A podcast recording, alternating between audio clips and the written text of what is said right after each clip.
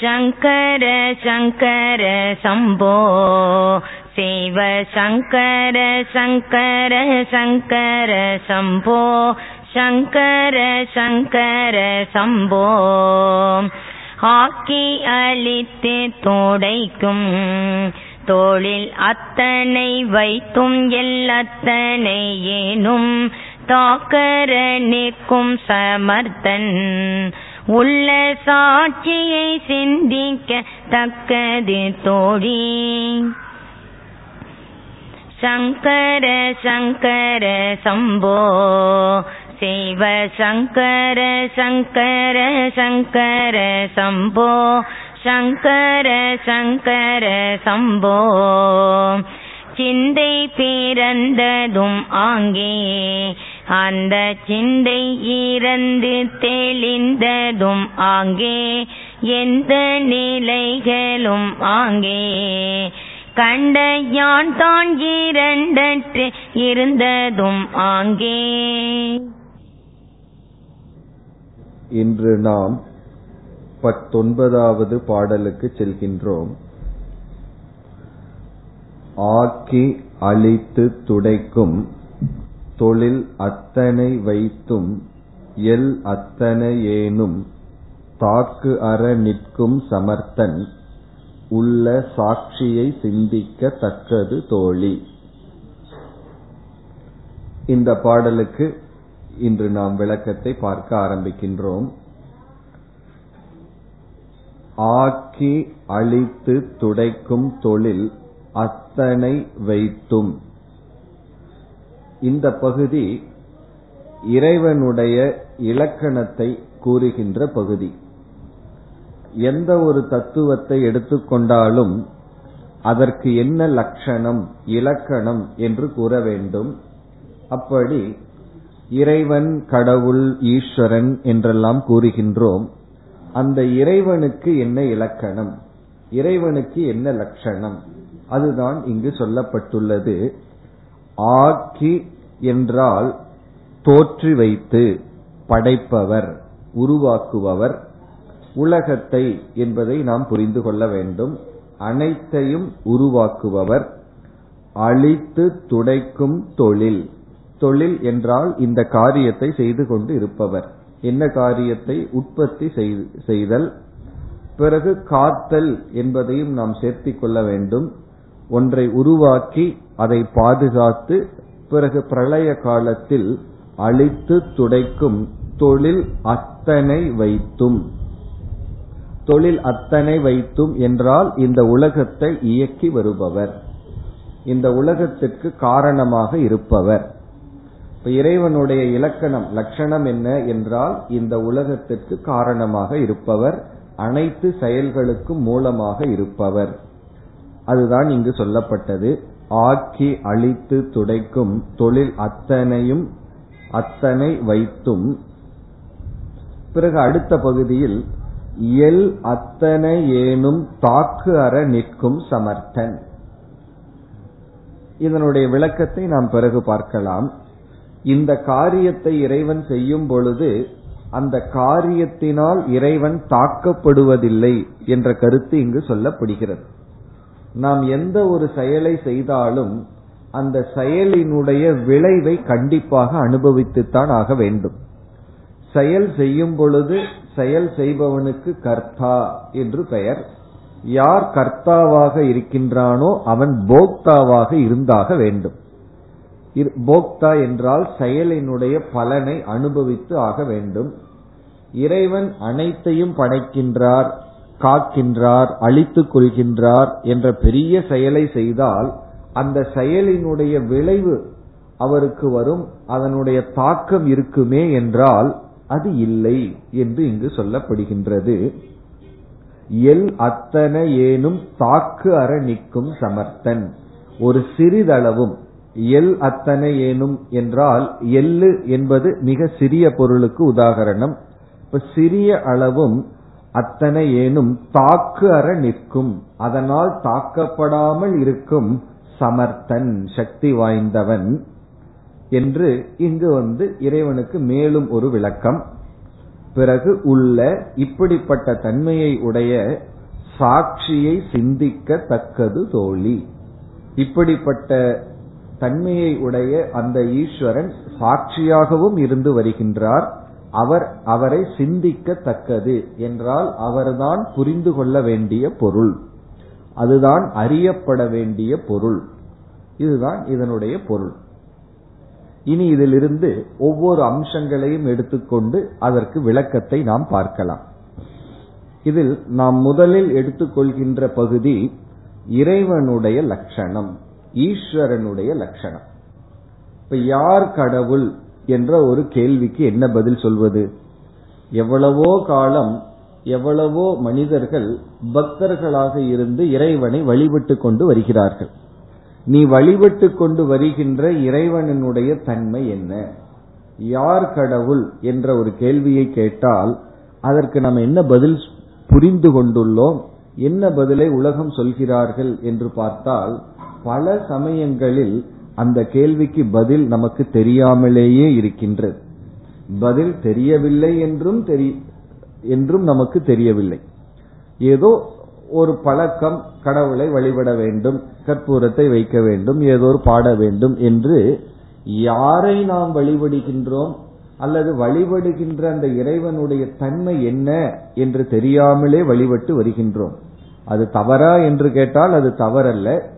ஆனால் இங்கு அந்த இறைவனுடைய தன்மை விளக்கப்பட்டுள்ளது. இப்ப இறைவனுக்கு என்ன லட்சணம்? ஈஸ்வரனுடைய லட்சணம் என்ன என்றால் சாஸ்திரத்தில் இந்த இலக்கணம் படிப்படியாக உபதேசம் செய்யப்பட்டிருக்கின்றது.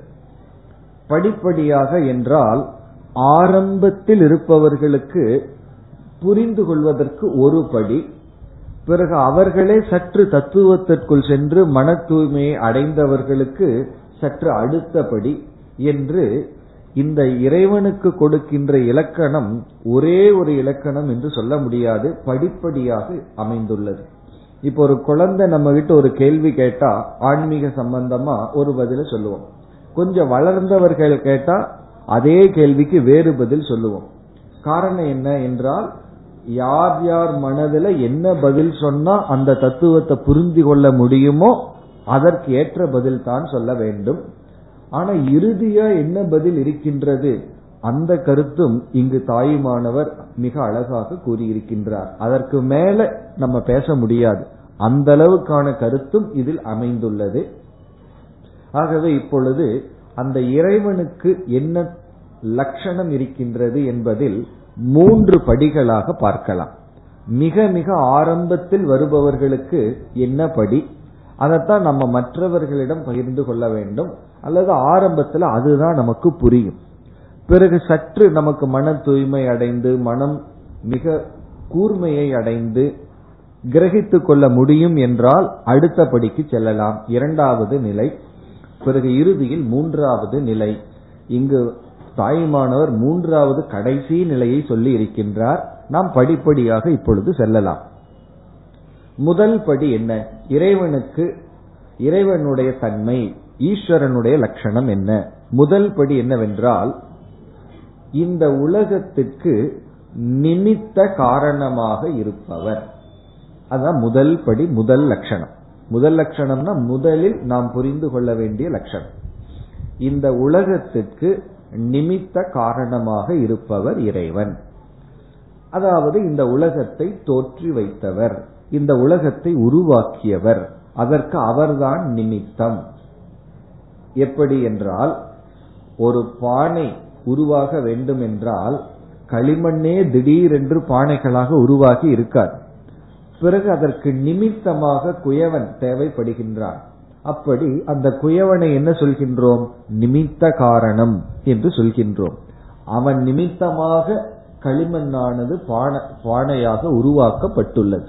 அப்படி இந்த உலகம் அனைத்திற்கும் நிமித்தமாக இருப்பது இந்த உலகத்தை உருவாக்கியது இறைவன். இப்ப இறைவனுக்கு என்ன லட்சணம் என்றால் இந்த உலகத்தை தோற்றி வைத்தவர் நிமித்தமாக இருப்பவர். இப்ப நிமித்தம் என்றால் அவர் இல்லாமல் இந்த உலகம் இருக்காது. இந்த உலகம் ஜடமாக இருப்பதை நாம் பார்க்கின்றோம். ஐந்து பூதங்கள் இருக்கு அதெல்லாம் ஜடமா இருக்கு. இந்த ஜடமாக இருக்கின்ற ஒன்று தானே செயல்பட்டு ஒன்றுக்கும் ஒன்றும் செய்து விடாது. இப்ப அறிவுடைய ஒருவன் வந்துதான் ஜடமான இந்த உலகத்தை எடுத்து உருவாக்க வேண்டும். உலகமாக உருவாக்க வேண்டும். எப்படி அறிவுள்ள குயவன் அல்லது அறிவுடைய ஆசாரியானவன் என்ன செய்கின்றார்? மரத்தை பொருள்களாக மாற்றுகின்றார் களிமண்ணை பானைகளாக மாற்றுகின்றார். அப்படி நிமித்த காரணம் என்றால் ஒரு அறிவுடைய அனைத்தையும் அறிகின்ற இந்த உலகத்துக்கு காரணமாக இருப்பவர். இப்ப பானையை செய்பவனுக்கு பானையை பற்றி அறிவு இருக்கின்றது அனைத்தையும் செய்பவருக்கு எதை பற்றி அறிவு இருக்க வேண்டும்? அனைத்தை பற்றி அறிவும் இருக்க வேண்டும். அதனாலதான் சாஸ்திரத்துல சர்வஜக என்று சொல்கின்றோம். சர்வஜக என்றால் அனைத்தையும் அறிபவர். அதனாலதான் அனைத்தையும் இவர் உருவாக்கி இருக்கின்றார். அனைத்தையும் அறிபவர் என்ற சொல்லில் நாம் செய்கின்ற அனைத்து கர்மங்களையும் அவர் அறிபவர். நாம் செய்கின்ற ஒவ்வொரு செயலுக்குரிய பலனையும் கொடுப்பவர். கர்ம பல தாதா என்று சொல்லப்படும். நம்முடைய கர்ம பலனை கொடுப்பவர். நம்ம நினைச்சிட்டு இருக்கோம் யாருக்குமே தெரியாம இதை நான் செஞ்சேன் எனக்கு எப்படி பலன் வரும்னு. ஆனா பகவான் வந்து அனைத்தையும் அறிபவர். அவர் எங்கிருந்து இதெல்லாம் அறிந்து கொண்டிருக்கின்றார்னா வேற எங்காவது இருந்திருந்தா நம்ம ஏதாவது மறைச்சு பண்ணிடலாம் ஆனா அந்த செய்கின்றானே அவனுடைய மனதிற்குள்ளேயே மன சாட்சியாகவே இருந்து கொண்டு இருக்கின்றார் இப்ப அவரிடமிருந்து நாம் எப்படி தப்ப முடியும்?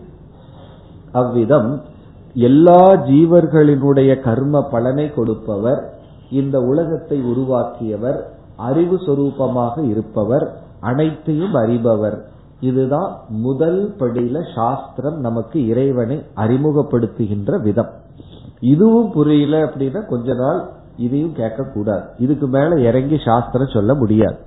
இப்ப முதல் படி என்ன என்றால் ஜடமான ஒன்று ஒரு பொருளாக பயன்படுத்தக்கூடிய பொருளாக மாற வேண்டும் என்றால் அறிவை உடையவன் அங்கு கை வைக்க வேண்டும். களிமண் இருக்கு அது பானையாக மாறி இருக்கிறத நம்ம பார்க்கிறோம். பிறகு என்ன புரிஞ்சுக்கிறோம்? அறிவுடைய ஒருவன் அதை உருவாக்கி இருக்கின்றான். அதிலிருந்து நம்ம பிரயோஜனத்தை அனுபவிக்கிறதிலிருந்து ஒரு அறிவு அந்த செயலுக்கு பின் இருக்கின்றது. அதுதான் முதல் படி. இதை எல்லோ எல்லா மதங்களிலும் எல்லோராலும் ஏற்றுக்கொள்ளக்கூடிய தத்துவம். காரணம் என்ன? சற்று சிந்தித்தால் இந்த காமன் சென்ஸ் சொல்வார்கள் சற்று பொதுவான அறிவு இருந்தாலும் சாதாரண அறிவு இருப்பவர்களும் கூட ஒன்று பயன்படுத்தப்படுகின்ற விதத்தில் இருக்கின்றது என்றால் அதை கண்டிப்பாக உருவாக்கியவன் இருக்க வேண்டும். காரணம் இல்லாமல் எதுவும் திடீர் என்று உற்பத்தியாகி விடார் அப்படி உற்பத்தி ஆச்சுன்னு வச்சுக்கோமே பிறகு காரணம் இல்லாம திடீர் திடீர்னு மறைஞ்சிடும் காரணம் இல்லாம ஒண்ணு தோன்றுச்சுன்னா திடீர்னு காரணம் இல்லாம மறைஞ்சிடும் இப்போ உலகத்துல எந்த விவஸ்தையும் இருக்காது. நம்ம இங்க வந்து வீட்டுக்கு போகும்போது வீடு மறைஞ்சிருக்கும். காரணம் என்ன? அது காரணம் இல்லாம வரலாம் காரணம் இல்லாம போலான்னு ஆகிவிடும். அப்படியெல்லாம் இல்லை. இந்த ஒரு நியதியை நாம் அனுபவிக்கின்றோம். காரணகாரிய நியதியை அனுபவிக்கின்றோம். ஒரு பொருளுக்கு அந்த நியதி என்றால் இந்த உலகத்துக்கும் பெரிய படைப்புக்கும் அதே நியதி தான் பானையில வந்து சோறு வெந்துடுதான்னு சொல்லி ஒரு சோத்த பதம் பார்க்கிறோம். பிறகு என்ன முடிவு பண்றோம்? பானைக்குள்ள இருக்கிற எல்லா சோறும் இதே நிலைதான். நம்ம ரத்தத்திலிருந்து ஒரு சத்த ஒரு சொட்டு ரத்தத்தை எடுத்துட்டு அதுல நம்ம டெஸ்ட் பண்றோம். பிறகு டாக்டர் என்ன சொல்றார்? உடல பூரா ரத்தத்துல இந்த தன்மை தான் இருக்குன்னு சொல்றார். அப்படி ஒரு பொருளுக்குள்ள காரண காரிய நியதியை நாம் பார்க்கும் பொழுது இந்த அண்டத்திற்கும் அது பொருந்துகின்றது. ஆகவே இந்த உலகமானது படைக்கப்பட்டுள்ளது ஒரு நியதியுடன் இயங்கி வருகிறது என்றால் அதை உருவாக்கியவன் அறிவுபூர்வமானவன் ஒருவன் இருக்க வேண்டும். அவனுக்கு தான் நம்ம இறைவன் கடவுள் என்ற பெயரை கொடுக்கின்றோம். இது வந்து முதல் படி. இனி இரண்டாவது படிக்கு போவோம். இந்த இரண்டாவது படி என்னவென்றால் இறைவன் இந்த உலகத்தை உருவாக்கினார். அப்படி உருவாக்க அவர் எங்கிருந்து பொருள்களை எடுத்தார்? குயவன் பானையை உருவாக்கினான் அவன் எங்கிருந்து பொருளை எடுத்தான் என்றால் அவன் தலையிலிருந்தோ வயிற்றிலிருந்து எடுக்கவில்லை. களிமண் எங்கிருந்து எடுத்தான்? வெளியே இருந்து எடுத்தான். தனக்கு வேறாக ஒரு இடத்திலிருந்து களிமண்ணை எடுத்தான். அதே போல் இறைவன் இந்த உலகத்தை படைக்க எங்கிருந்து பொருளை எடுத்தார் என்ற கேள்வி வரும் பொழுது இந்த இடத்துல நமக்கு வந்து சற்று ஆழ்ந்து செல்கின்றோம். சாஸ்திரம் என்ன சொல்கின்றது? நமக்கு புரிந்து கொள்ள சில உதாகரணங்களை கொடுத்து சிலந்தியானது தன்னுடைய கூட்டை எங்கிருந்து எடுக்கின்றது? என்று கேட்டால் எங்கிருந்து எடுக்கிறது? தன்னுள்ளிருந்தே எடுக்கின்றது. தனக்கு வேறாக அதை எடுக்கவில்லை. அப்படி இறைவன் தனக்கு வேறாக ஏதாவது ஒரு பொருள் இருந்திருந்தால் அதை எடுத்துட்டு வந்து இந்த உலகமா அமைத்து உருவாக்கி இருப்பார். அவருக்கு வேறாக புறம்பாக ஒன்றும் இல்லாத காரணத்தினால் இறைவன் தன்னிடமிருந்தே பொருள்களை எடுக்கின்றார். அவ்விதத்தில் இந்த உலகத்தை உருவாக்க பொருள்கள் எங்கிருந்து எடுக்கப்பட்டுள்ளது என்றால் அதுவும் இறைவனிடமிருந்தே எடுக்கப்பட்ட எடுக்கப்பட்டுள்ளது. இறைவனுடைய எந்த அம்சம் என்று கேட்டால் மாயா அம்சத்திலிருந்து இந்த பொருள்கள் எல்லாம் எடுக்கப்பட்டுள்ளது. அப்ப இரண்டாவது படியில் என்ன சொல்றோம்? இறைவன் உருவாக்கியவர் மட்டுமல்ல இறைவன் இந்த உலகாக உருவாகியும் இருக்கின்றார். அதாவது எங்கேயோ உருவாக்கிவிட்டு இந்த உலகத்தை பார்த்து கொண்டிருப்பவர் அல்ல இந்த உலகமாகவும் உருவாகி இருக்கின்றார். அதனுடைய அர்த்தம் என்ன? இந்த உலகமாகவே காட்சியளித்து கொண்டிருக்கின்றார். இதத்தான் நம்ம வந்து பஞ்சபூத ஸ்தலங்கள் சொல்லி வழிபடுகின்றோம். ஒவ்வொரு ஸ்தலத்திலையும் இறைவனை ஒவ்வொரு பூதமாக வழிபடுதல். சிதம்பரத்தில் ஆகாசமா வழிபடுறோம். அப்படி அந்த இறைவன் அனைத்து பூதங்களாகவும் இருக்கின்றார். தன்னிடமிருந்தே அனைத்தையும் இவர் உருவாக்கி இருக்கின்றார். இப்ப பூமி மண் இருக்கு அதுல இருந்து மரம் செடி கொடிகள் எல்லாம் வருது. இந்த பூமி ஆதாரமா இருக்கு. மரம் செடி கொடிகள் வெளியிருந்து வரவில்லை. அதுவே நிமித்த காரணம் அதுவே உபாதான காரணம். இந்த களிமண்ணுக்கு என்ன சொல்றோம்? உபாதானம்னு சொல்றோம். பொருள். அந்த பொருளும் அந்த இறைவனிடத்திலிருந்தே வந்தது. அது வந்து இரண்டாவது படியில் இப்ப இரண்டாவது படியில யார் இறைவன் என்று சொன்னால் இறைவன் என்பவர் இந்த உலகத்திற்கு நிமித்தமாகவும் இருக்கின்றார் இந்த உலகமாகவும் இருக்கின்றார் உபாதானமாகவும் இருக்கின்றார். ஆரம்பத்தில் இது சொன்னா நமக்கு ஏற்றுக்கொள்ள மாட்டோம். ஏன்னா நமக்கு இந்த உலகத்தின் மீது எவ்வளவோ விருப்புக்குமல் வெறுப்புகள் இருக்கு. அப்படி இருக்கும் பொழுது வெறுப்பு வெறுப்பாக நம்ம பிரிச்சு வச்ச உலகத்தை இறைவன் சொரூபம்னு எப்படி ஏற்றுக்கொள்ள முடியும்? பார்க்கிறதெல்லாம் பகவானுடைய சொரூபம்னு ஏற்றுக்கொள்ள நமக்கு மன தூய்மை இல்லை. அப்ப முதல்ல என்ன சொல்லிடுறோம்? இறைவன் வந்து படைச்சார்.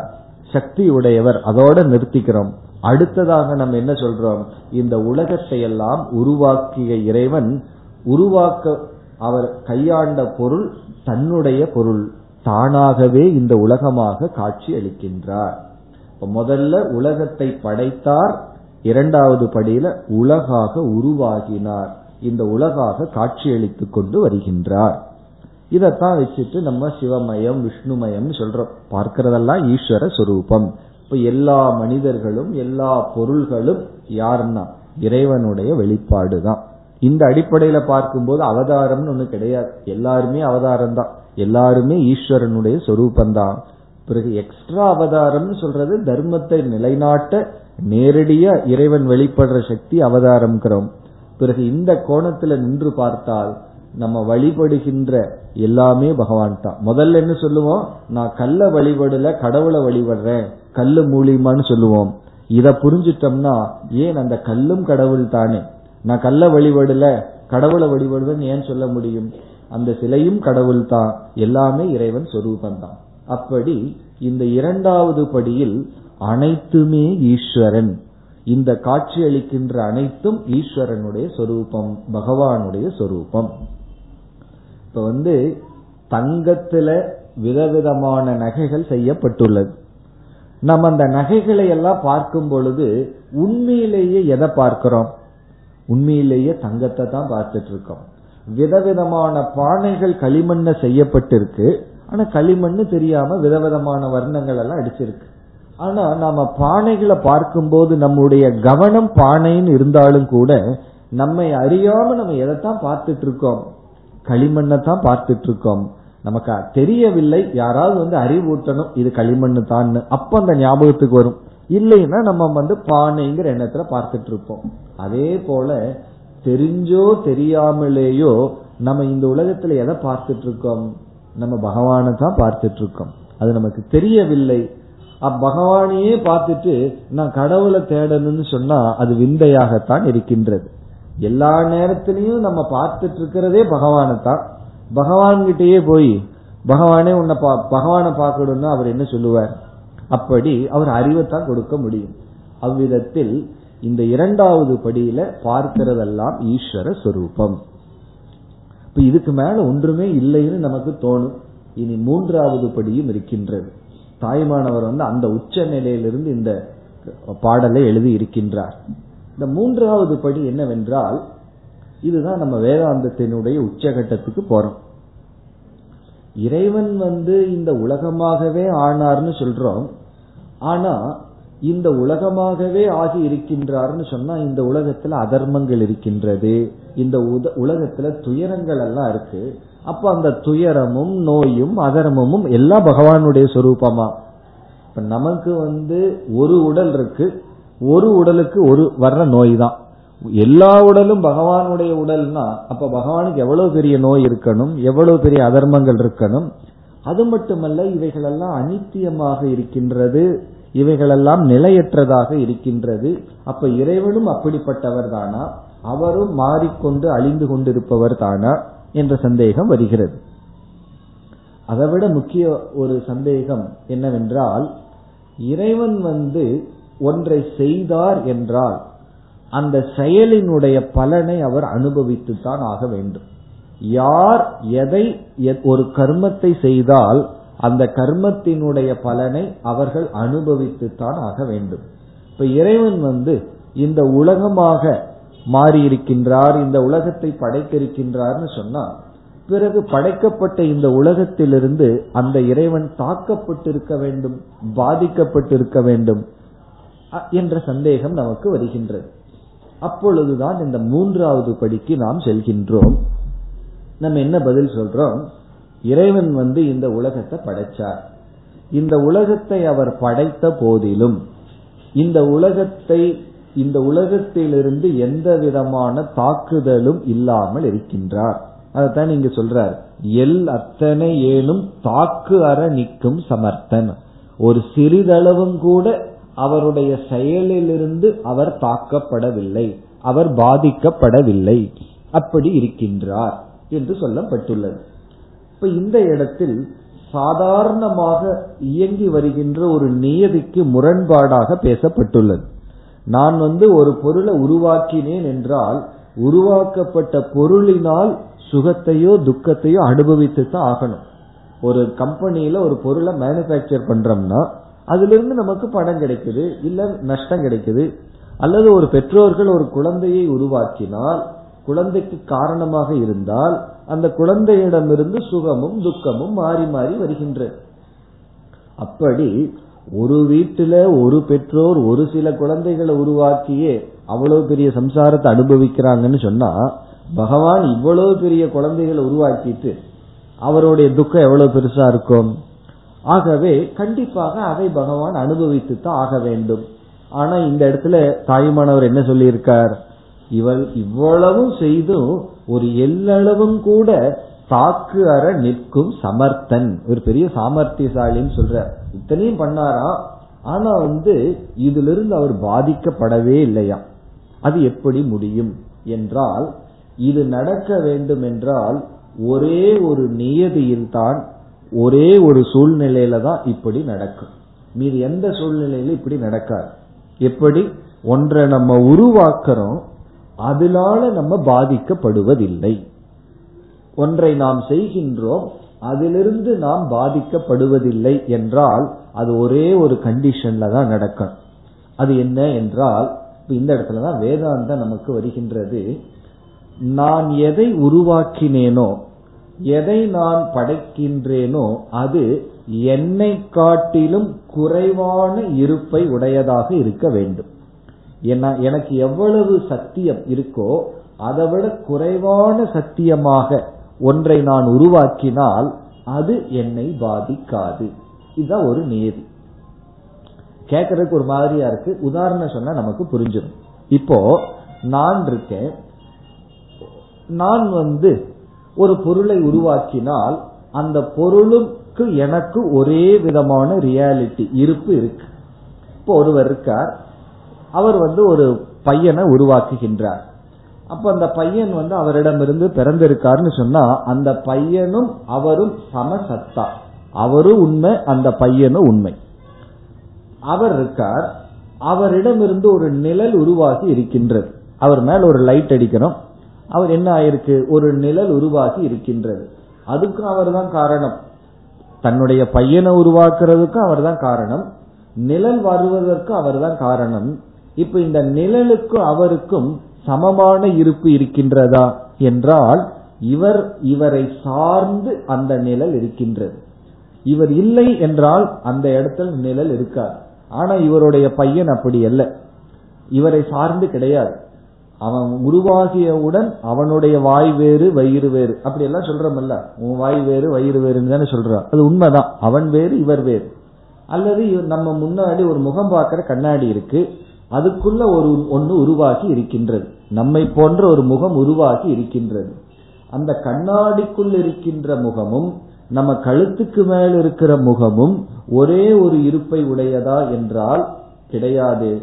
கழுத்துக்கு மேல் இருக்கிற முகம் வந்து உண்மை கண்ணாடிக்குள் இருக்கிற முகம் வந்து அதை வந்து இல்லைன்னு சொல்ல முடியாது. நம்ம பார்க்கிறோமே. அப்ப என்ன சொல்றோம்? சிறிய உண்மை. இது வந்து பெரிய உண்மைன்னு சொல்றோம். ஆனா பக்கத்தில் இருக்கிற பையன் இருக்கானே அவன் கழுத்துக்கு மேல் இருக்கிற முகமும் இவர் கழுத்துக்கு மேல் இருக்கிற முகமும் சமமான உண்மை. அப்போ எப்பொழுது ஒன்றை உருவாக்கி நான் ஒன்றுக்கு காரணமாக இருந்து அதனால நான் பாதிக்கப்படக்கூடாதுன்னா அது என்னை விட அதனுடைய இருத்தல் என்ற தன்மை குறைவாக இருக்க வேண்டும். எனக்கு சமமான இருத்தல்ங்கிற தன்மை இருந்துட்டா அதனால நான் பாதிக்கப்படுவேன்.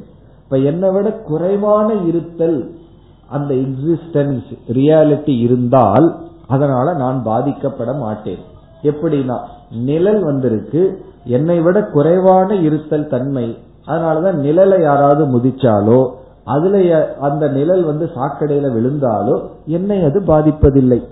கண்ணாடியில ஒரு முகம் இருக்கு ஒருத்தர் கோபம் வந்து கண்ணாடியில் இருக்கிற முகத்தை அடிச்சாருன்னு வச்சுக்குவோமே. அதனால நான் பாதிப்பு என்னன்னா கண்ணாடி உடைஞ்சு போக அந்த முகம் தெரியாம இருக்கலாமே தவிர அதை விட மேலான இருப்பை உடைய நான் பாதிப்பதில்லை. இந்த நியதியை புரிஞ்சுட்டோம் அப்படின்னா இறைவன் வந்து மேலான இருப்புடன் இருந்து கொண்டு இந்த உலகத்தை தனக்கு கீழான இருப்பாக உருவாக்கி இருக்கின்றார். அப்ப கடவுளுக்கு இந்த உலகத்துக்கு என்ன உதாகரணம் அல்ல என்ன ஒற்றுமைனா நமக்கும் நம்முடைய கண்ணாடியில் இருக்கிற முகத்தை போல. அப்ப கடவுள் வந்து அந்த ஈஸ்வர தத்துவம் தான் எந்த மாற்றத்தையும் அடையாமல் தான் எந்த விதத்திலும் பாதிப்புக்குள் உள்ளாகாமல் இந்த உலகத்தை பொய்யாக மாயா விளையாட்டாக படைத்திருக்கின்றார். தன்னுடைய நாம நிழலை உருவாக்குவது போல நம்ம வந்து கண்ணாடிக்குள்ள ஒரு முகத்தை உருவாக்குவது போல இறைவன் வந்து இந்த உலகத்தை உருவாக்கி இருக்கின்றார். அதனாலதான் இந்த உலகத்துல என்னென்ன நடக்குதோ அதெல்லாம் இறைவனை தாக்குவதில்லை. அதுதான் இந்த சொல்லினுடைய பொருள். எல் அத்தனையேனும் தாக்கு அற நிற்கும் சமர். ரொம்ப புத்திசாலி பகவான். தனக்கு நிகரா ஒன்ன உருவாக்கி இருந்தாருன்னு வச்சுக்குவோமே என்ன ஆயிருக்கும்? அதோடய ரகலை வந்துடும் ஆனா அவர் என்ன பண்ணிட்டார்? தனக்கு நிகராக உருவாக்கவில்லை. தன்னை விட கீழான இருப்பாக இந்த உலகத்தை உருவாக்கி இருக்கின்றார். அதனால என்னன்னா எவ்வளவு அவர் உருவாக்கினாலும் அது அவரை தாக்காது. நம்ம ஒரு ரூம்குள்ள அமர்ந்துட்டு ஒரு ஆயிரம் கண்ணாடி வச்சுக்கிறோம்னு வச்சுக்கோமே ஒவ்வொரு கண்ணாடியும் ஒவ்வொரு விதத்துல வச்சோம்னா நம்மளே ஆயிரக்கணக்கில் தெரியும் ஒரே மாதிரி தெரிய மாட்டோம். கோடலா தெரியும் நீளமா தெரியும் எவ்வளவோ முகத்தை நம்ம உருவாக்கிட்டோம். ஆனா அதனால நம்ம பாதிக்கப்படுறோமான்னா நாம் பாதிக்கப்பட மாட்டோம் காரணம் அந்த கண்ணாடியில் இருக்கின்ற முகத்தினுடைய இருப்பு வேறு நம்முடைய இருத்தல் வேறு. நம்ம சற்று அதிகமாக மேலான இருத்தல் அது கீழான இருத்தல். அதே போல கனவு உலகம் இருக்கு. கனவு உலகத்துல நாம விதவிதமான பொருள்களை உருவாக்கி விதவிதமா பண்ணி இருக்கோம் நினைவில் இருக்கின்ற நாம் அதனால் பாதிக்கப்படுவதில்லை. காரணம் அவைகளெல்லாம் நம்முடைய மனதிலிருந்து வந்த கற்பனைகள் கீழான இருப்பு. இப்ப இதத்தான் எந்த ஒன்று இப்ப எந்த நான் என்னை எந்த விதத்திலும் மாற்றிக்கொள்ளாமல் மாற்றிக்கொள்ளாமல்னா உண்மையிலேயே மாற்றிக்கொள்ளாமல் எனக்கு கீழான இருப்பான ஒரு முகத்தை கண்ணாடிக்குள் உருவாக்கினால் அந்த எனக்கு என்ன பெயர் என்றால் விவர்த்த காரணம் என்று சாஸ்திரத்துல சொல்லப்படும். விவர்த்த காரணம் என்றால் தான் எந்த மாறுதலையும் உண்மையில் அடையாமல் இந்த உலகத்தை எதையாவது ஒன்றை தோற்று வைத்தல். அதுக்கு பல உதாரணங்களை நம்ம சொல்லலாம். கயிறு இருக்கு.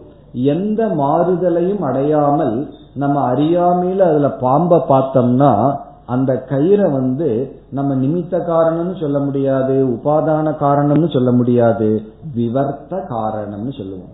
விவர்த்த காரணம்னு சொன்னா கயிறு எந்த மாற்றத்தையும் அடையாமல் அதைவிட கீழான இருப்பான அதிக காலம் இல்லாத ஒரு இருப்பான பாம்புக்கு தோற்று வைத்துள்ளது. அது ஏன் வந்ததுன்னா வைக்கிறதுங்கிறது சாதாரண விஷயம் அல்ல அதனாலதான் சமர்த்தன். எதை செய்ய முடியாதோ அதை செய்து விட்டார். அப்படிப்பட்டவர் தான் பகவான். அந்த பகவானை தான் பிரம்மன் அல்லது பரமாத்மா இறைவன் என்றெல்லாம் நம்ம சொல்கின்றோம். இத வந்து ஆரம்பத்துல சொன்னா நமக்கு புரியாது. இப்ப நம்ம ஆரம்பத்துல எதை சொல்றோம்? இறைவன்கிறவர் இந்த உலகத்துக்கு நிமித்த காரணம். பானையை செய்பவன் போல. பிறகு கொஞ்சம் உள்ள போனதுக்கு அப்புறம் என்ன சொல்றோம்? உள்ள போனதுக்கு அப்புறம் என்ன அர்த்தம்? நம்ம மனசு தூய்மையானதுக்கு அப்புறம் என்ன சொல்றோம்? இந்த இறைவனே இந்த உலகமா இருக்காரு. பார்க்கிற ஒவ்வொரு ஜீவனிடத்துல இறைவனை பார்க்க வேண்டும். ஒவ்வொரு மனிதனுக்கு செய்கின்ற சேவை இறைவனுக்கு செய்கின்ற பூஜை. அது அடுத்தபடி. இதற்கும் அடுத்தபடியில போய் தத்துவத்துல நம்ம நின்னோம் அப்படின்னு சொன்னோம்னா இந்த கருத்தை சொல்கின்றோம். அதைத்தான் இங்கு தாயுமானவர் கூறினார். இந்த உலகத்தை படைத்து காத்து அழித்து இந்த செயலை செய்து வந்த போதிலும் இவைகளினால் எல்லளவும் கூட தாக்கு அற நிற்கும் சமர்த்தன். ஒரு எல்லளவும் கூட இதனால் தாக்கப்படாமல் இருக்கின்றார். அவர்தான் இறைவன். அதுதான் இறை தத்துவம். அதுதான் நம்ம வந்து இதுவரை பார்த்த கருத்து. இந்த மூன்று படிங்கிறது நிமித்த காரணம் நிமித்த உபாதான காரணம் விவர்த்த காரணம். முதல் படி வந்து ஈஸ்வரன் நிமித்த காரணம் மட்டும். இரண்டாவது படியில வந்து நிமித்த காரணமும் உபாதான காரணமாகவும் இருக்கின்றார். அதற்கு உதாரணம் சிலந்தி பூச்சி. சிலந்தி வந்து நிமித்தமா இருக்கு உபாதானமாகவும் இருக்கின்றது. உபாதானம்னா அந்த வலைக்கு உபாதானம்னு சொல்றோம். பிறகு மூன்றாவது விவர்த்த காரணம். விவர்த்தம்னு சொன்னா நம்ம உதாரணம் எல்லாம் சொல்லி பார்த்தோமே. தான் மாறாமல் தனக்கு கீழாக ஒன்றை படைத்தல். அப்படியெல்லாம் படைக்கிறது அவ்வளவு சுலபம் அல்ல நம்ம உருவாக்குறது நமக்கு சமமா இருக்கிறது தான் உருவாக்குகின்றோம். அப்படி இல்லாமல் நாம் நாம இருந்து கொண்டு நமக்கு கீழான ஒரு படைப்பை கீழான இருத்தல் உடைய ஒன்றை படைத்தால் அந்த படைப்புக்கு நாம் விவர்த்த உபாதான காரணம் என்று சொல்கின்றோம். அப்படி வந்து நம் முகம் கண்ணாடியில் இருக்கின்ற முகம். அதுபோல அந்த ஈஸ்வரனுடைய பிரதிபிம்பம் தான் அவருடைய ஒரு பொய்யான தோற்றம் தான் இந்த உலகம். இப்ப இருக்கிறது யார் என்றால் உண்மையாக இருக்கிறது அந்த ஈஸ்வரன் ஒருவர் தான் இதுக்கு பல உதாரணம் சொல்லலாம். சூரியன் இருக்கு. சூரியன் வந்து எத்தனையோ பிரதிபிம்பத்துல அது பிம்பிக்கின்றது. அது வந்து கண்ணாடியிலையும் தண்ணீர்லையும் தூய்மையான இடத்திலையும் சூரியனை போல ஒன்று தோன்றுகிறது. அப்ப அந்த சூரியன் தன்னை போல ஒரு பொய்யான சூரியனை தோற்றி வைத்துள்ளது. அதுல என்ன அசைவு வந்தாலும் சூரியனிடம் அசைவில்லை. பானை இருக்கு அதுல தண்ணீர் இருக்கு அதுக்குள்ள சூரியன் தெரிகின்றது. அந்த தண்ணீர் ஆடும் பொழுது சூரியனும் ஆடுகின்றது. ஆனா மேல் இருக்கிற சூரியன் ஆடுகின்றதான்னா அது ஆடுவதில்லை.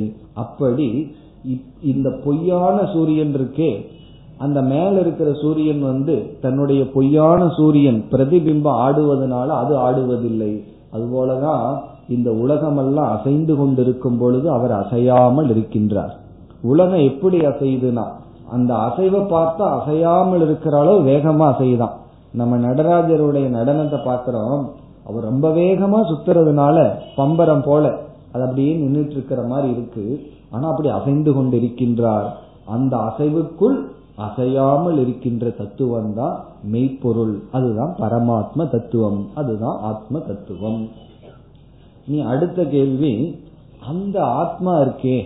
இந்த அனைத்து உலகத்திற்கும் அசையாது எந்த மாற்றத்தையும் அடையாது அறிவு சுரூபமாக இருக்கின்ற அந்த பிரம்ம தத்துவத்தை நம்ம எங்க போய் கண்டுபிடிக்கிறது? இது நீங்க பெரிய விஷயமா சொல்லியிருக்கீர்கள். தாயுமானவர் பெரிய விஷயத்த சொல்லிட்டார். அவர் எந்த இடத்துல போய் பிடிக்கிறது?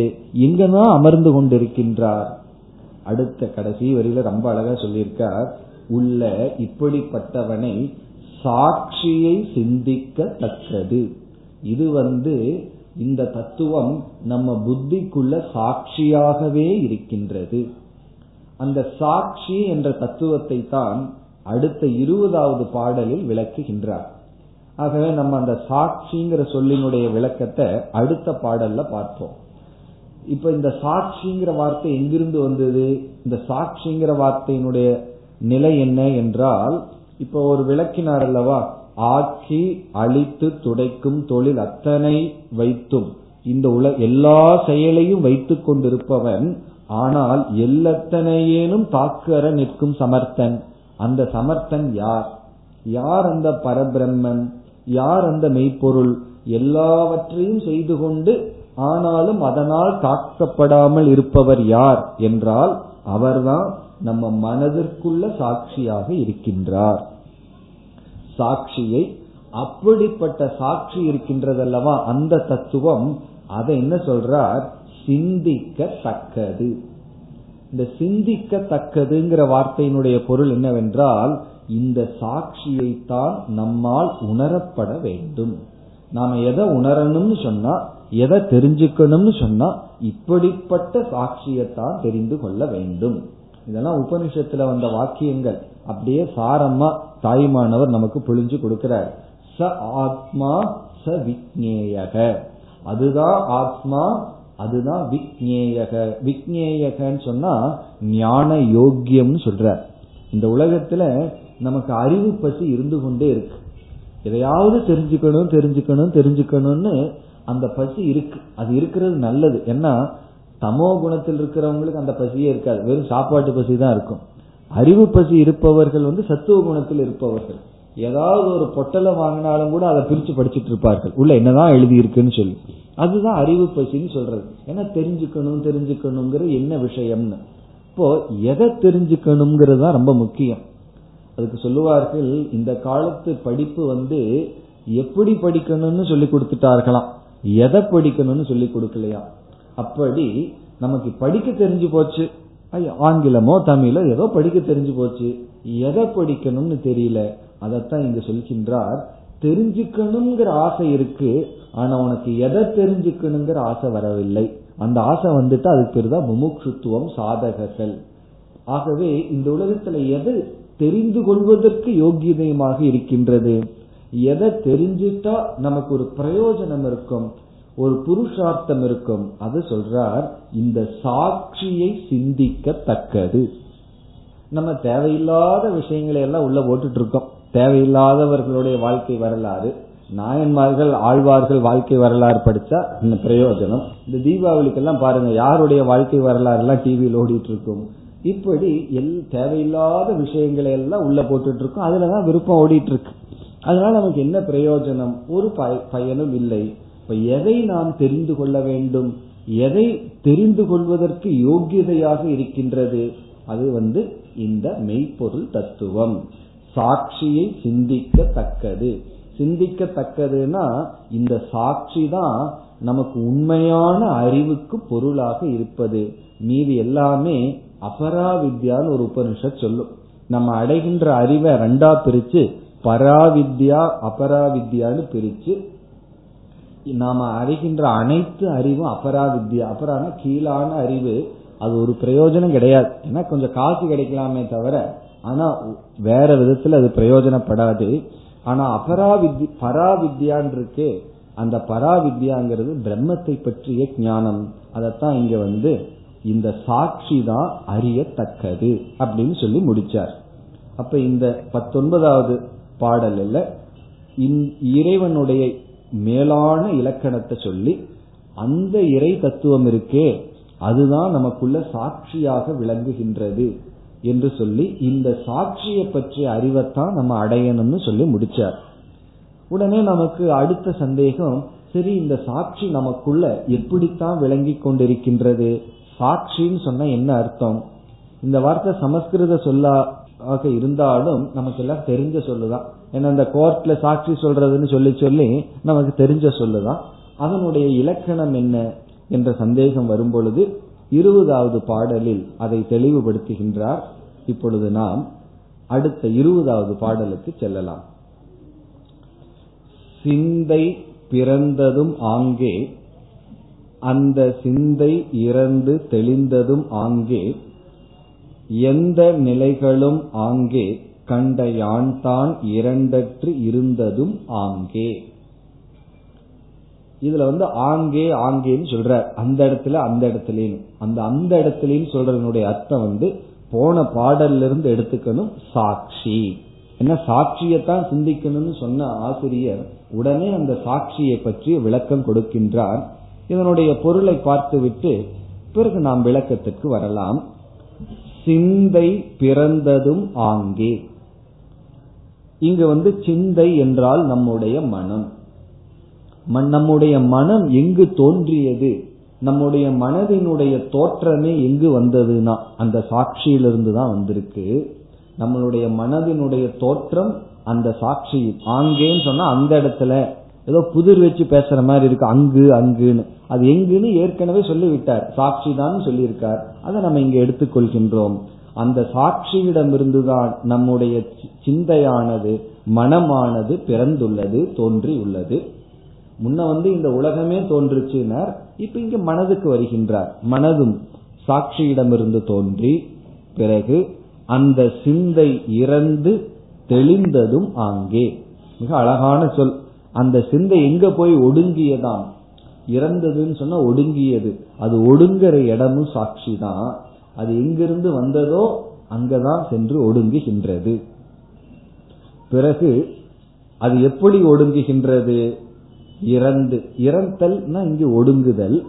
பிறகு அந்த சிந்தை தெளிந்ததும் ஆங்கே இந்த சாட்சிய புரிஞ்சுக்காத வரைக்கும் யாருக்குமே தெளிவில்லைன்னு சொல்ற யாருக்கும் எல்லாருமே ஒரு விதத்துல பைத்தியம் தான் சொல்ற இங்க தெளிவு எப்ப ஏற்பட்டதாம் அந்த சாட்சி இடத்துலதான் ஒருவனுக்கு தெளிவு ஏற்பட்டது.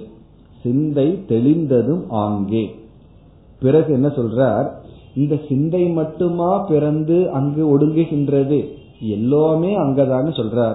எந்த நிலைகளும் ஆங்கே எல்லா நிலைகளும் அங்கதான் இருக்கு. அங்கதான் தோன்றி அங்கதான் ஒடுங்குகின்றது. அந்த இடத்துலதான் தெளிவு வருகின்றது. கண்ட இதையெல்லாம் உணர்ந்த யான் தான் இதையெல்லாம் உணர்ந்த நான் இருக்கின்றேனே யான் தான் இரண்டற்று இருந்ததும் ஆங்கே. நான் இரண்டற்றவனாக அத்வைதியாக அத்வைத நிலையில் இருக்கிற இடமும் அதுதான். அந்த சாட்சி தான் சொல்றார். அப்போ சிந்தை பிறந்து அங்கே அங்குதான் சிந்தை பிறந்தது. அங்குதான் சிந்தை இறந்தது. அந்த இடத்துலதான் சிந்தையானது தெளிந்தது. பிறகு சிந்தை மட்டுமல்ல எல்லா நிலைகளும் அந்த இடத்துலதான் இருக்கு. இதையெல்லாம் உணர்ந்து இதை கண்ட யான் தான் நானும் தான் இரண்டற்று இருந்ததும் ஆங்கே நான் துரியனாக அத்வைத தத்துவமாக நான் இருக்கிற இடமும் அதுதான். இதுதான் இதனுடைய பொழிப்புரை. இனி இதிலிருந்து எடுத்து சில விளக்கங்களை நம்ம பார்க்கலாம். முதல்ல இந்த சாட்சி அப்படிங்கிற சொல்லினுடைய அர்த்தம் என்னன்னு பார்ப்போம். பிறகு இதிலிருந்து சில தத்துவங்களை எடுத்துக்கொள்ளலாம் சாட்சி என்றால் விகாரத்தை அடையாமல் அறிபவர். நிர்விகார வேத்தா. இது சமஸ்கிருதத்துல லட்சணம். நிர்விகார வேத்தா. வேத்தா என்றால் அறிபவர். நிர்விகாரம் என்றால் எந்த மாற்றத்தையும் அடையாமல் அறிபவர். இது அந்த சாட்சிங்கிற சொல்லுக்கான இலக்கணம். நம்ம அனுபவத்துல ஏதோ ஒரு சம்பவம் நடக்குது. அது நல்லதாகலாம் தீய சம்பவம் ஆகலாம். அந்த சம்பவத்துக்குள்ள சம்பந்தப்படாமல் வெளியே இருந்து ஒருவர் வேடிக்கை பார்க்கிறார். அவரைத்தான் சாட்சியில சாட்சின்னு சொல்லி கோர்ட்டுக்கு வருவார். இப்ப ஏதோ ஒரு பொருளை ஒருவர் அபகரிக்கிறார். அபகரிக்கிறவனும் அதை பார்த்துட்டு தான் இருக்கான். அவன் வந்து சாட்சியா கோர்ட்டுக்குள்ள வரமாட்டான்.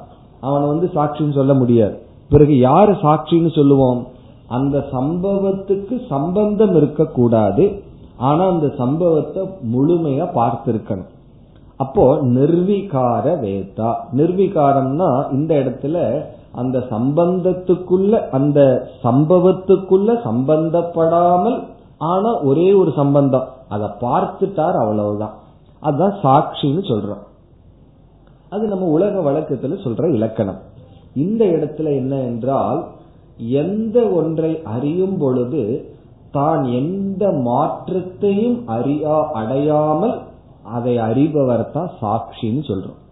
இந்த மனதுக்குள்ள ஒரு அறிவு இருக்கே அது வந்து மாற்றத்தை அடையாமல் அறிவு அடையாது. இப்ப கண்ணு வழியா நம்ம மனசு சென்று ஒரு பொருளினுடைய உருவத்தை பார்க்குதுன்னு சொன்னா மனம் கண் மூலமா சென்று அந்த பொருளினுடைய வடிவத்தை எடுத்து அறிவை அடைகின்றது. பிறகு நம்மளுடைய கவனம் காது வழியா போன உடனே மனம் காது வழியாக இருந்து சப்தத்தை அந்த ரூபத்தை அடைந்து அந்த எண்ணங்களே அந்த ரூபமா மாறி அறிவை அடைகின்றது. இப்படி இந்த மனதில் உள்ள அறிவுகள் எல்லாம் மாற்றத்தை அடைந்துதான் அறிவை அடையும். எந்த ஒரு அறிவும் மாற்றத்தை அடைஞ்சுதான் அடையும். இப்ப நீங்கள் கேட்டுக்கொண்டிருக்கிறீர்கள் ஒவ்வொரு சொல்லும் உங்களுக்கு அறிவா வரணும்னா மனதுல மாற்றம் நடந்துட்டே இருக்கணும். இப்ப எனக்கு மனசு மாறாம இருக்குன்னு சொன்னா ஒரு அறிவும் வரலன்னு அர்த்தம். அப்படி மனதுல ஒரு மாற்றமும் வரலைன்னா ஒரு விதமான அறிவும் தோன்றி இருக்காதுன்னு அர்த்தம். இப்படி மனதுல வர்ற அறிவெல்லாம் மாறிக்கொண்டு வருகின்றது. இனி இந்த சாட்சி இங்க எங்க வந்தார் என்ற கேள்வி வந்தால் இனி ஒரு அறிவு நமக்கு இருக்கு என்ன அறிவு? இதை அறிந்தேன். இதை நான் அறிந்து கொண்டிருக்கின்றேன். நான் இருக்கின்றேன் என்ற ஒரு உணர்வு ஒன்று இருக்கின்றது. இது யாருனால வருகின்றது என்றால் இது வந்து இந்த மனதுக்குமே அறிவை ஊட்டுகின்ற ஒரு அறிவு தேவைப்படுகிறது. ஏன்னா சாஸ்திரம் என்ன சொல்கின்றது? இந்த ஸ்தூல பதார்த்தங்கள் எல்லாம் ஸ்தூலமான பஞ்சபூதத்துல சேர்ந்தது. அதனால இந்த ஸ்தூல உடல் வந்து ஜடம்தான். மனசு இதனோட ஒட்டி இருக்கிறதுனால இது அறிவுபூர்வமா உணர்வு பூர்வமா இருக்கு. அதே போல நம்முடைய மனது இருக்கே அதுவுமே சூக்மமான பஞ்சபூதத்தில் தோன்றியது. ஆகவே அதுவும் பஞ்சபூதத்தின் சேர்க்கைங்கிறதுனால அதுவும் ஜடம்தான். எப்படின்னா மனதுக்கு மூணு குணம் இருக்கு. மூணு குணம் மனதினுடைய சொரூபம். இந்த மாயையிடம் மூணு குணம் இருக்கு. ஜடமான மாயையிலிருந்து மனசு வந்ததுனாலதான் மனசுக்கு மூணு குணம் இருக்கு. ஆகவே மனசு இயற்கையில் ஜடமானது அறிவற்றது ஆனா அந்த மனசை யாரு அந்த மனசுக்கு ஒரு அறிவை ஊட்டினார்கள்? அதுதான் சாட்சி அல்லது பரமாத்மா அல்லது பிரம்மன் என்றெல்லாம் சாஸ்திரம் கூறுகின்றது. அவ்விதத்தில் இந்த சாட்சி மனசை விளக்கும் பொழுது எந்த மாற்றத்தையும் அடையாமல் விளக்குகின்றது. ஆனால் இந்த மனம் உலகத்தை விளக்கும் பொழுது மாற்றத்தை அடைந்து விளக்குகின்றது. இதுதான் இந்த மனசுக்கு சாட்சிக்கு உள்ள முக்கியமாக சாஸ்திரத்துல பேசப்படுகின்ற கருத்து. சாட்சி என்கின்ற பரமாத்மா மாற்றத்தை அடையாமல் மனதை விளக்குகின்றார். மனம் இந்திரியங்கள் துணை கொண்டு மாற்றத்தை அடைந்து எண்ணங்கள் துணை கொண்டு மாற்றத்தை அடைந்து உலகத்தை விளக்குகின்றது. இந்த சாட்சி இருக்கின்றதே இதுதான் ஆதாரம்னு ஏற்கனவே நம்ம பார்த்தோம். அந்த சாட்சியாக இருக்கின்ற பரம்பொருளிடமிருந்து தான் எந்த மாற்றத்தையும் அடையாமல் இந்த அகில உலகமுமே தோன்றியது என்றால் இங்கு சிந்தை பிறந்ததும் ஆங்கே. சிந்தைன்னு சொன்னா நம்ம மனசே யாரிடமிருந்து உருவானது? என்றால் இந்த சைத்தன்யத்திடமிருந்துதான் தோன்றியது. இந்த உலகமே அவரிடமிருந்து வந்ததுன்னு சொன்னதுக்கு பிறகு மனதை பற்றி சொல்லவா வேண்டும்? இருந்தாலும் ஆசிரியர் சொல்றார் இந்த மனமே அங்கிருந்துதான் தோன்றியது. இந்த அறிவு சுரூபமான பிரம்மனிடமிருந்து சிந்தை பிறந்ததும் ஆங்கே இனி அடுத்தது என்ன? அந்த சிந்தை இறந்ததும் ஆங்கே அந்த சிந்தை இறந்தது எங்கேனா? அது எங்க போய் ஒடுங்கும்? இறுதியில அந்த சைத்தன்யத்திடம்தான் அது சென்று ஒடுங்க வேண்டும். அப்ப அதனுடைய தோற்றம் அதனுடைய லயம். ஆக்கி அழித்து துடைக்கும் சொன்னாரே அந்த அழித்து துடைக்கிறது அதே இடம்தான். பிறகு சிந்தை தெளிந்ததும் ஆங்கேன்னு சொல்றார். இப்ப இந்த இடத்துல ஆசிரியர் என்ன சொல்றார்? நம்முடைய மனம் இருக்கு. இந்த மனம் எங்கிருந்து வந்தது என்றால் சாட்சியிடமிருந்து தான் வந்தது. அதனுடைய உண்மையான இருப்பிடம் வந்து சாட்சி தான் ஆனா இந்த மனதுக்குள் சாட்சியினுடைய அறிவு பிரதிபிம்பிக்கும் பொழுது இந்த மனசுக்கு தெரியல. நம்ம எங்கிருந்து வந்தோம்னு தெரியாம இந்த மனசு அப்படியே சுத்தி பாக்குது நம்ம எங்கிருந்து வந்தோம்னு. பார்த்தா இந்த மனசுக்கு நம்ம உடல் தான் தெரியுது. இப்ப மனசு என்ன நினைச்சுக்குது? நம்ம இந்த உடல்ல இருந்து தான் வந்துள்ளோம். அதுக்கு ஒரு சிறிய உதாரணம் சொன்னா நன்கு புரிந்துவிடும். சூரியன் இருக்கு பானை பானைக்குள்ள தண்ணீர் அதற்குள்ள ஒரு சூரியனுடைய பிரதிபிம்பம் இருக்கு. இந்த பிரதிபிம்பம் வந்து நினைச்சு பார்க்குது. நான் எங்கிருந்து வந்தேன் அப்படின்னு என்னுடைய உண்மையான இருப்பிடம் எது? என்னுடைய சோர்ஸ் நான் எதிலிருந்து உற்பத்தி ஆனேன்னு அது மேல பாக்குறதுக்கு பொதுவாக சைட்ல பார்க்க ஆரம்பிச்சிடும் உடனே அந்த பிரதிபிம்ப சின்ன சூரியன் என்ன உணர்ந்து விடுகிறது? இந்த பானைக்குள்ள இருந்து தான் நான் வந்திருக்கேன். இந்த தண்ணியில இருந்து தான் நான் வந்திருக்கேன். காரணம் என்ன? தண்ணி ஆடுனா நானும் ஆடுறேன். பானை உடைஞ்சதுன்னா நானும் போயிடுறேன். அப்ப என்னுடைய யார் என்ன எனக்கு மூல காரணம்னா இந்த பானைன்னு முடிவு பண்ணிக்குது. அது முடிவு பண்ண அது எவ்வளவு முட்டாள்தனம்? அதேதான் ஒவ்வொரு ஜீவர்களும் செய்து விட்டார்கள். எப்படின்னா இந்த பானை தான் நம்மளுடைய உடல். இந்த உடலை பார்த்து ஏன்னா இந்த உடலுக்குள்ளதானே நான் இருக்கேன்? உடல் அசையும் போது நான் செய்யறேன் பிறகு வந்து இந்த மனசு என்ன முடிவு செய்து விட்டது? எல்லாம் இந்த உடல் தான் சொல்லி. உடல் போனா நானும் போயிடுறேன். இப்படி மனது நினைத்து கொண்டு இருக்கும் போது என்ன ஆகுதுன்னா இந்த உடலை பாதுகாக்கணும். ஏன்னா உடல் இருக்கிற வரைக்கும் தானே நான் இருக்கேன். அந்த சூரியனுடைய பிரதிபிம்பம் என்ன நினைக்கும்? இந்த பானையை விடவே கூடாது. எவ்வளவு காலம் ஆனாலும் இந்த பானை தான் இதுல இருந்து தானே நம்ம இருக்கோம். அது இருக்கிற வரைக்கும் தானே நான் இருக்கேன். அப்ப அந்த பானையை கெட்டியே பிடிச்சிருக்கு. ஆனா பானை எவ்வளவு நாள் இருக்கும்? உடைய ஒரு காலத்துல உடையத்தான் போகுது. அதே போல நம்ம உடலும் தான். நம்ம உடலை பிடிச்சிட்டு இருக்கோம். உடலை விடுறதுக்கு மனசு இல்ல. எவ்வளவு வயதான காலத்திலும் உடலை யாரு விடுறதுக்கு தயாரா இருக்கா? உடல்ல எந்த இந்திரியங்களும் வேலை செய்யல. எந்திரிச்சு நடக்க முடியல. சுத்தி இருக்கிறவங்க நமக்காக நடந்துட்டு இருக்காங்க. அப்பவும் போயிடுறீங்களான்னு கேட்ட என்ன சொல்லுவாங்க? இன்னும் கொஞ்ச நாள் இருந்துட்டு போறேன்னு தான் சொல்றோம். காரணம் என்ன? அந்த உடலை விடுறதுக்கு நம்ம தயாரா இல்லை.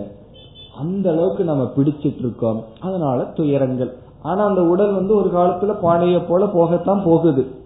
அப்படி துயரப்பட்டு கொண்டிருக்கின்ற இந்த மனம் இருக்கே சிந்தை இருக்கே அது வந்து துயரத்திலிருந்து தெளிவு அடையணும்னு சொன்னா இந்த சூரியனுடைய பிரதிபிம்பத்துக்கு என்ன தெரியணும்? யாராவது வந்து நீ கொஞ்சம் சைட்ல பார்க்காத கொஞ்சம் மேல பாரு. நீ யாரிடமிருந்து வந்துள்ளாய்ன்னு சொன்னா பிறகு அதுக்கு ஒரு அறிவு வரும். அப்ப இந்த பானை வந்து என்னை வெளிப்படுத்துற ஒரு கருவியே தவிர இதை விட நான் மேலானவன் என்று அது உணர்ந்து கொள்ளும். அப்படி அந்த சூரியனுடைய குஞ்சுன்னு சொல்லலாம். சூரியனுடைய பிரதிபிம்பத்துக்கு ஒரு தெளிவு எப்படி வரும்னா ஒரிஜினல் சூரியனை பார்த்தா தான் வரும். அதை உணரும் பொழுதுதான் வரும். அப்படி நம்ம இந்த சிந்தை இருக்கின்றதே அந்த சிந்தை தெளிய வேண்டும் என்றால் அந்த சிந்தை எதன் பக்கம் தான் திரும்பி பார்க்க வேண்டும்? அந்த சாட்சி பக்கம் செல்ல வேண்டும். அதத்தான் இங்க அழகா சொல்றார். சிந்தை தெளிந்ததும் ஆங்கே. இந்த இறந்ததுங்கிற இடத்துல ஆங்கேவை போட்டுக்கணும். இறந்ததும் ஆங்கே தெளிந்ததும் ஆங்கே. ஆங்கேனா அந்த சாட்சியை உணரும் பொழுது சாட்சியை பற்றிய அறிவை அடையும் பொழுது அந்த சிந்தையானது தெளிவு பெறுகின்றது. அது வரைக்கும் என்னன்னா அந்த சிந்தையே நமக்கு துயரத்தை கொடுத்து கொண்டு இருக்கின்றது சாஸ்திரம் சொல்லும் மனம்தான் நம்முடைய துயரத்துக்கு காரணம். அப்படி என்றால் மனதை அழித்து விடலாமான்னா மனம்தான் மோட்சத்திற்கும் காரணம். நமக்கு எது துயரத்துக்கு காரணமோ அதுதான் மோட்சத்திற்கும் காரணம். அவ்விதத்தில் நம்முடைய சிந்தைதான் தெளிவில்லாம நம்ம துயரப்படுத்துகிறது. அதே சரியான சிந்தை தான் அந்த சாட்சியிடம் செல்லும் பொழுது ஒரு தெளிவை கொடுத்து நமக்கு நிறைவை கொடுக்கின்றது. இங்க தெளிவுங்கிறது ஒரு அறிவு அல்லது மோட்சம். இவ்விதத்தில் சிந்தை பிறந்து சிந்தை இறந்து அது தெளிவு இதெல்லாம் எங்கினா அந்த சாட்சியிடம் தான் நடக்கின்றது. பிறகு இது சிந்தை விஷயத்துல மட்டுமா என்றால் இல்லைன்னு சொல்றார். எந்த நிலைகளும் ஆங்கே. எந்த நிலைகளும் ஆங்கே என்றால் நமக்கு சாஸ்திரத்துல பல நிலைகள் சொல்லப்பட்டுள்ளது. இங்கு நிலை என்றால் அவஸ்தா என்று பொருள். ஜாகிரத அவஸ்தா சொப்பன அவஸ்தை சுசுப்தி அவஸ்தைன்னு சொல்லி விழிப்பு நிலை பிறகு கனவு நிலை ஆழ்ந்த உறக்க நிலை. அதான் இங்க நிலைன்னு சொல்ற. எந்த நிலைகளும் சொன்னா இந்த மூன்று நிலைகள் இருக்கின்றது அல்லவா இப்ப நம்ம பார்த்துட்டு இருக்கிறது விழிப்பு நிலை. பிறகு வந்து உறங்கும் பொழுது கனவு வந்தால் அது கனவு நிலை. ஆழ்ந்த உறக்கத்துல உறக்க நிலை. இவைகளெல்லாம் எதற்கு இந்த மூன்றுக்கும் இந்த மூன்று நிலைகளுக்கு எது ஆதாரமா இருக்குன்னா இந்த மூன்று நிலைகளையும் மாறாமல் மூன்று நிலைகளுக்குள் ஒரு பொருளாக இல்லாமல் ஆனா இது இல்லாம எந்த நிலையும் கிடையாது. அப்படி இருப்பது வந்து அந்த சாட்சி சைத்தன்யம் தான் அதைத்தான் சாஸ்திரத்துல துரியம் என்று சொல்லப்படும். அது நான்காவது நிலை அல்ல இந்த மூன்றுக்கும் அப்பாற்பட்டது. அதே சமயத்தில் மூன்றிலும் ஊடுருவி இருப்பது. இந்த மூன்றுக்குள்ளேயும் ஊடுருவி மாறாமல் இருப்பது. எந்த நிலைகளும் ஆங்கே மூன்று அவஸ்தைகளும் அந்த துரிய தத்துவத்தை சார்ந்திருக்கின்றது. இதை உணர்ந்ததற்கு பிறகு நான் எப்படிப்பட்டவனா எங்க இருக்கேன் அதையும் அழகா சொல்லி முடிக்கின்றார். கண்ட யான் தான். கண்டனா இதையெல்லாம் தெரிந்துண்ட இந்த உண்மையெல்லாம் புரிந்து கொண்ட யான் தான் நானும் இரண்டற்று இருந்ததும் ஆங்கே இரண்டற்றவனாக தெளிவு வந்ததற்கு பிறகும் மீதி இடத்துக்கு வந்தா நான் இரண்டற்றவன் அல்ல. நான் உடல்னு வந்துட்டா நான் உடல்னு சொல்லலாம் கைகள் கால்கள்னு இரண்டுக்கு மேல போயிருது. அது எண்ணிக்கைக்கு எண்ணிக்கை அடங்காத துவைதங்கள் இருக்கின்றது. ஆனா நான் அந்த சாட்சி சைத்தன்யம் நான் புரிந்து கொண்டால் அந்த இடத்துலதான் நான் இரண்டற்றவனாக இருக்கின்றேன். இரண்டுன்னு வந்தாவே துயரம் வந்துவிடும். இரண்டற்ற நிலைன்னு சொன்னா ஐயோ யாருமே இல்லைன்னா பயம் வருமேன்னு சொல்லக்கூடாது. அங்க ரெண்டாவது இல்லையே யார் வந்து பயப்படுத்துறதுக்கு பயப்படுறதுக்கு யார் இருக்கா? பிறகு பயம் ஏன் வருதுன்னா இரண்டாவது இருக்கோ இல்லையோ ரெண்டாவது இருக்குங்கிற எண்ணமே பயத்தை கொடுக்கின்றது. தனியா போயிட்டு இருக்கோம் ஏதோ ஒரு சத்தம் வருது யாரோ வந்துட்டாங்களான்னு நினைச்ச உடனே பயம். இல்ல யாராவது வந்து விடுவார்கள்னு நினைச்சாலும் பயம். இரண்டுனா பயம் இரண்டற்ற நிலைனா மோக்ஷம். அப்படி நான் இரண்டற்ற நிலையாக எங்க இருந்தேன்னு சொன்னா அது அந்த சாட்சியிடம் தான் இருக்க முடியும்.